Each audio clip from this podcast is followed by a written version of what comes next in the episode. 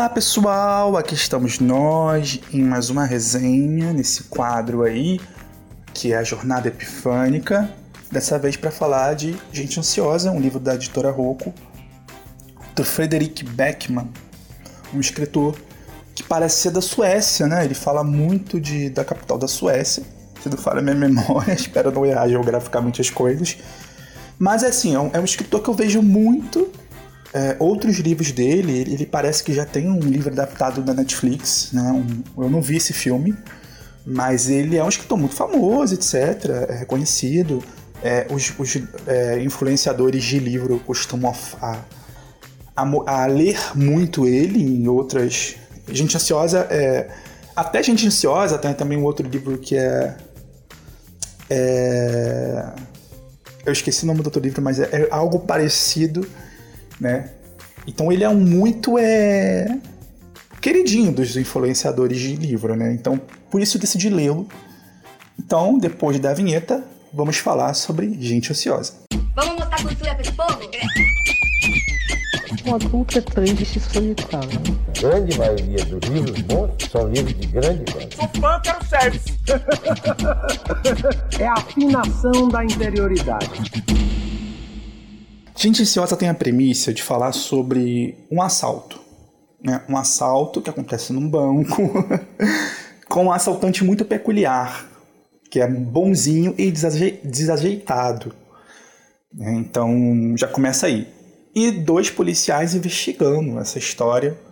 É um policial mais velho e um mais novo, que são pai e filho.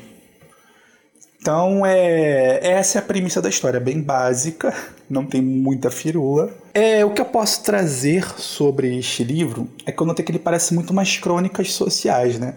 O início desse livro tem um narrador quase onipresente, aquele narrador bem irônico, assim, bem simpaticão.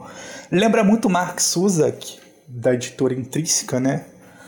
Lembra ah, o jeito dele de narrar as coisas.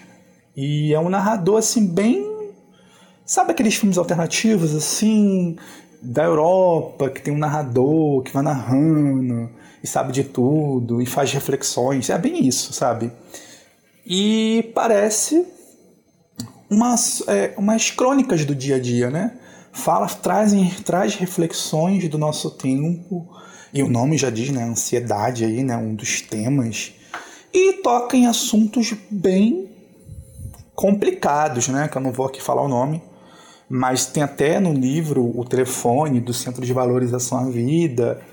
Né? Então, vocês imaginam qual é o assunto. Né? Também é um dos assuntos, fala muito sobre é, o conflito de duas gerações, a geração que nasceu na internet, a geração que não nasceu. E se esse livro fosse novamente reescrito, eu não sei qual, quando ele foi escrito, mas assim, a geração que nasceu já com a discada já tem conflitos com a geração do TikTok, né? A geração do smartphone, do tablet, as crianças que nasceram já mexendo o dedinho já na tela dos, dos negócios aí, do smartphone, enfim. Então já são vários conflitos já, né? E esse livro é, permeia isso. Eu acho interessante nesse livro é, dois núcleos que eu destaco: a psicóloga e a diretora do banco, e o pai e o filho. Para mim são as melhores partes do livro as outras partes eu não gosto. Eu achei chata. Eu gostei muito do início do livro. Um livro que tem uma, um narrador bem presente e esse narrador vai sumindo para contar a história. Então a história fica meio perdida para mim e desinteressante quando vai para outros personagens que estão envolvidos no assalto. É, mas é, os mais interessantes são esses quatro, na minha opinião, são as melhores histórias.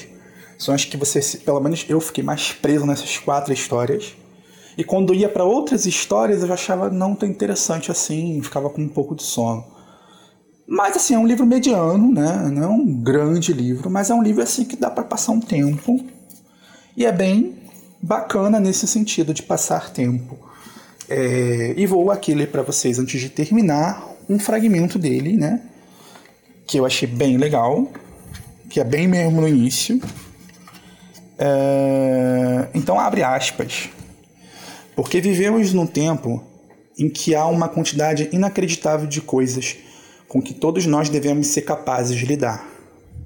Devemos ter um emprego, um lugar qualquer para morar, uma família, e devemos pagar impostos, usar cuecas e calcinhas limpas e lembrar a senha do nosso maldito Wi-Fi. Mas algumas pessoas jamais conseguem manter o caos sob controle. Então a vida simplesmente segue em frente. O mundo girando no espaço a mais de 3 milhões de quilômetros por hora, enquanto pulamos aqui e ali por sua superfície com os pés de meia perdidos. O coração é como uma barra de sabão que continuamos deixando escorregar. No momento em que relaxamos, ele divaga, se apaixona e se ferra. Tudo num piscar de olhos. Não estamos no comando, por isso aprendemos a fingir o tempo todo quando o assunto é nosso emprego, nosso casamento, nossos filhos e muitas outras coisas.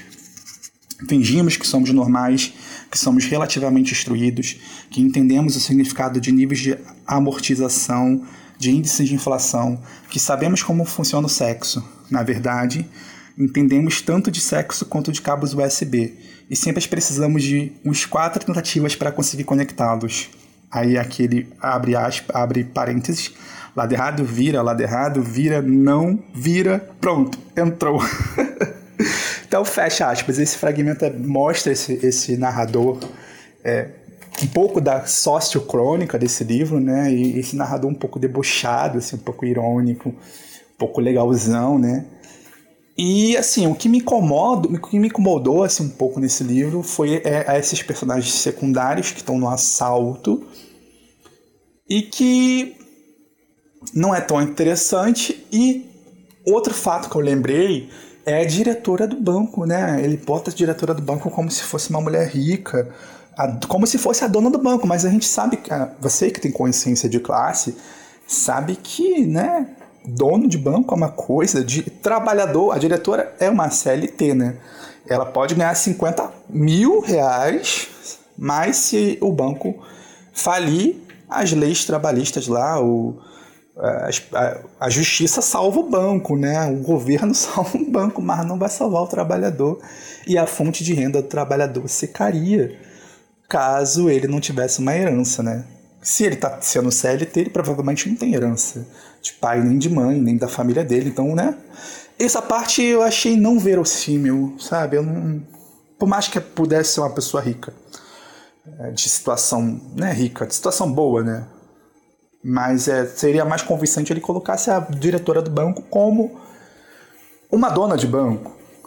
Mas essas são, são tiques, tiques de deu, né? Um leitor. deu leitor. Talvez não seja tiques, tiques de outro é, leitores. Mas assim, são vários núcleos, tem ali a, a, a corretora de imóveis, tem a, a menina que trabalha no banco, atendente, e vai indo, uma senhorazinha, né, vai contando a história. Mas, como eu falei, são crônicas dos nossos tempos, né, são meio que umas lições morais, umas reflexões que culmina nas relações familiares de pai e filho, né? É, o livro fala muito essa mensagem de salvar, a gente tenta salvar o mundo, tenta, mas a gente não consegue salvar todos, todas as pessoas que a gente pode salvar. E o mínimo que nós podemos fazer, né? Ele, a, a, é sempre citado Martin Luther King, uma frase dele de plantar uma árvore, que é o que ele pode fazer, por exemplo. Eu não lembro qual é a frase exata, mas é isso, o livro tenta. Às vezes a gente lida com tantos problemas, a gente tenta salvar, a gente salva nós mesmos e vive com pessoas familiares do nosso lado e não consegue salvar esses familiares, né? A gente não tá. Apesar de amá-los. Então é isso, o livro fala sobre isso, essa é a questão do livro, tá bom?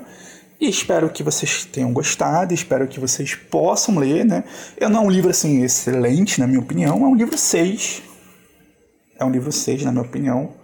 E vale a pena se você tá tipo assim, ah, não quero ler uma coisa muito complicada, eu quero ler uma coisa rapidinha, eu tô sem ler um tempão. Eu acho que vale a pena você pegar e ler esse livro aqui, que vai te entregar esses momentos, tá bom?